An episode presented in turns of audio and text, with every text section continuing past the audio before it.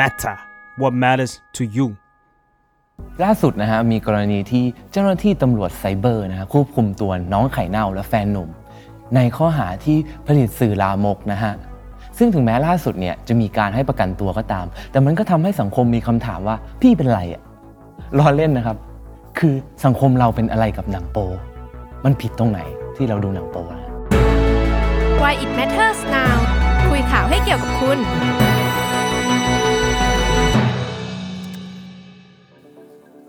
จริง ๆ แล้วสื่อลามกเนี่ยก็อยู่คู่กับสังคมไทยเรามานานนะฮะไม่ว่าจะในรูปแบบของภาพยนตร์ ก็มีการฉายตามโรงหนังทั้งในชนบทและในเมือง หรือแม้กระทั่งสื่อสิ่งพิมพ์นะฮะไม่ว่าจะเป็นนวลนางลีลาลักษณ์หรือเพย์บอยไทย หรือแม้กระทั่งตอนผมมัธยมนะฮะผมก็เคยได้ยินชื่อเซเลบอย่างเช่น น้องเชอรี่สามโคกน้องแนทเกษริน หรือแม้กระทั่งช่างแอร์ในตำนานนะครับและในยุคอินเทอร์เน็ตนะฮะเราก็สามารถเข้าถึงสื่อเหล่านี้ได้ง่ายขึ้น ไม่ว่าจะผ่านเว็บไซต์อย่าง YouPorn Pornhub ห รือ X Video นะครับ และล่าสุดนะครับ OnlyFans ซึ่งเป็นเว็บไซต์ที่เปิดให้แฟนคลับเนี่ยจ่ายค่าสมาชิกรายเดือน เพื่อเข้าถึงคอนเทนต์สุดพิเศษของครีเอเตอร์นะฮะซึ่งแน่นอนครับมีทั้งแบบธรรมดาและก็ 18 บวกนะฮะจากรายงานของนิตยสารฟอบนะฮะตั้งแต่เริ่มมีการระบาดของไวรัสโควิด -19 เนี่ยออลิแฟนเนี่ยก็เริ่มแรงขึ้น แรงขึ้น แรงขึ้นนะฮะจนถึงเดือนธันวาคมปี 2020 นะฮะ มีผู้ใช้งานทั่วโลกเนี่ย มากถึง 90 ล้านคนนะและมีครีเอเตอร์เนี่ยมากถึง 1 ล้านคนครับ น้องไข่เน่านะ เธอเคยให้สัมภาษณ์ว่าหลังจากที่เธอเปิด Account o n l y f a n มาเพียงแค่ 3 เดือนนะ เธอมีรายได้เข้ามาเกือบ 1 ล้านบาทนะ ซึ่งการจะหาเงิน 1 ล้านบาทในช่วงที่เศรษฐกิจทั่วโลกตกต่ำแบบนี้มันไม่ใช่เรื่องง่ายนะฮะทีเนี้ยคุณไปจับเขาทำไมครับ keyword หนึ่งคำจากบทสัมภาษณ์ดังกล่าวเนี่ยก็คือ ผิดศีลธรรมอันดีนะฮะซึ่งหมายถึงว่าการทำคอนเทนต์ของน้องไข่เน่าเนี่ยผิดศีลธรรมอันดีของสังคมไทย ทีนี้คำถามมันคือศีลธรรมอันดีของสังคมไทยอะมันคืออะไร แล้วมัน work จริงไหมนะข้อมูลชุดหนึ่งที่น่าจะบอกได้ว่าศีลธรรมแบบไทยๆเนี่ยมัน work หรือมันไม่ work มาจากสำนักอนามัยการเจริญพันธุ์ กรมอนามัยกระทรวงสาธารณสุขนะฮะ ที่มีการเก็บข้อมูลนักเรียนนักศึกษาที่ท้องในช่วงวัยเรียนนะฮะตั้งแต่ปี 2552 ถึง 2562 นะฮะพบว่านักเรียนนักศึกษาที่อายุระหว่าง 10 ถึง 17 ปีนะฮะมีการท้องในช่วง 10 ปีเนี่ยมากเกือบ 6 0 0 0 0 คนนะฮะซึ่งอายุเฉลี่ยมากที่สุดที่มีการท้องนะฮะคืออายุ 16 ปีครับและสาเหตุหลักๆเนี่ยมาจากมีเพศสัมพันธ์โดยไม่ตั้งใจ และไม่รู้จักวิธีการคุมกำเนิดนะครับ มีงานวิจัยอีกชิ้นหนึ่งนะฮะที่ออกมาในปี 2560 ฮะ ได้มีการเก็บข้อมูลจากนักเรียนมัธยม และนักเรียนอาชีวะรวมกัน 8,800 คนนะฮะ แล้วพบว่านักเรียนมัธยม 1 ถึงมัธยม 3 เนี่ย ประมาณ 50%เนี่ยยังคงเชื่อว่าการมีเพศสัมพันธ์ระหว่างเพศเดียวกันเนี่ยเป็นสิ่งที่ผิดอยู่นะฮะ เห็นไหมครับ ถึงแม้ว่าประเทศไทยเราพยายามจะควบคุมสื่อลามก ด้วยกรอบของศีลธรรมอันดีแบบไทยๆนะฮะ แต่สุดท้ายแล้วปัญหาสังคมที่สำคัญ อย่างเช่น การท้องในวัยเรียน หรือความเข้าใจผิดเรื่องเพศ ก็ยังไม่ถูกแก้ไขอยู่ดีครับ บางทีนะฮะการจะคลี่คลายปัญหาเหล่านี้อาจจะต้องเริ่มขยักแรกนะฮะด้วยการยอมรับว่าเรื่องเซ็กส์เรื่องหนังโป๊หรือเรื่องเหล่านี้เป็นเรื่องธรรมชาติของมนุษย์นะฮะแล้วเราต้องยอมรับนะฮะแล้วก็เปิดใจพูดคุยกันทั้งในโรงเรียนและครอบครัวครับ ทีนี้เราอยากชวนมาดูนะฮะปัญหาในเชิงกฎหมายของเรานะฮะ คือจริง ๆ แล้วเนี่ยตามกฎหมายไทยเนี่ยไม่มีการระบุนิยามของสื่อลามกเอาไว้ชัดเจนนะฮะแต่มีคำพิพากษาของศาลฎีกาในปี 2492 และ 2533 ที่ให้ค่อนข้างตรงกันฮะ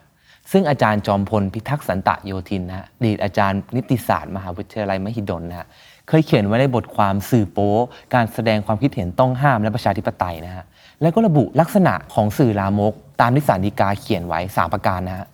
ข้อแรกนะฮะสื่อลามก คือสื่อที่เผยให้เห็นอวัยวะเพศชาย เพศหญิง และหัวนมเพศหญิงชัดเจนนะฮะข้อที่สองนะฮะคือถึงแม้ไม่เห็นอวัยวะเพศชัดเจนนะแต่ก็ถ้าเกิดภาพเนี่ยมันมีท่าทางที่แบบยั่วยั่วยุให้เกิดกามอารมณ์ หรือว่ายั่วยุให้เกิดอารมณ์ทางเพศเนี่ยศาลจะรู้สึกว่ามันอุจจาดน่ารังเกียจนะฮะท่าอะไรบ้างก็อย่างเช่นนะนอนหงายแล้วก็กางขาเป็นรูปตูวีนะฮะข้อสามเนี่ยคือเป็นข้อยกเว้นนะฮะศาลบอกว่าถ้าเกิดมีการเซ็นเซอร์หัวนม หรือมีการเซ็นเซอร์อวัยวะเพศเนี่ย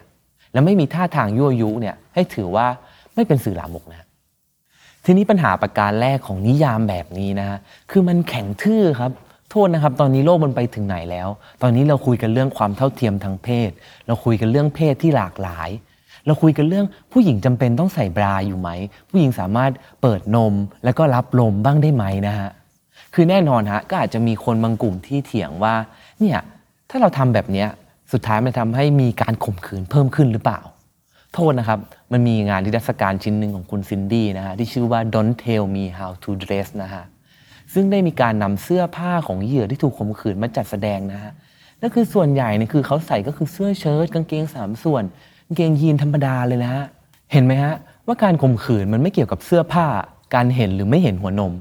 แต่มันเกี่ยวกับการควบคุมอารมณ์ การให้ความรู้เรื่องเพศ และการป้องกันจากภาครัฐมากกว่านะครับ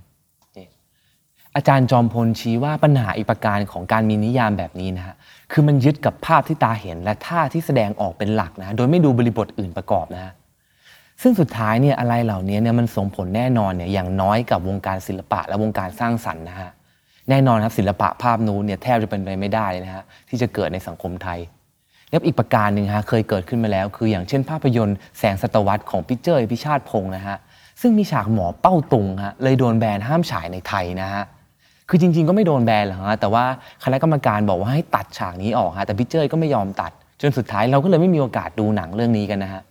จริง ๆ แล้วการควบคุมสื่อลามก หรือว่าหนังโปเนี่ยมันไม่ใช่เรื่องที่ผิดนะฮะหลาย ๆ ประเทศไม่ว่าอังกฤษญี่ปุ่นหรือที่ไหนก็ตามนะก็มีการควบคุมสื่อเหล่านี้อยู่ดี แต่คำถามสำคัญคือกฎหมายที่เราใช้ควบคุมสิ่งเหล่านี้เนี่ยมันสอดรับกับความเป็นจริงของยุคสมัยและสังคมหรือเปล่านะฮะถ้าเราเชื่อว่ามนุษย์เราเนี่ยได้รับอิทธิพลจากสื่อที่เราเสพนะฮะ ผมคิดว่าเราควรจะมาเถียงกันมากกว่านะฮะว่าสังคมเราควรจะอยู่กับหนังโป๊แบบไหนฮะแล้วควรจะมีข้อจำกัดอะไรบ้าง และแน่นอนฮะรวมไปถึงสื่อ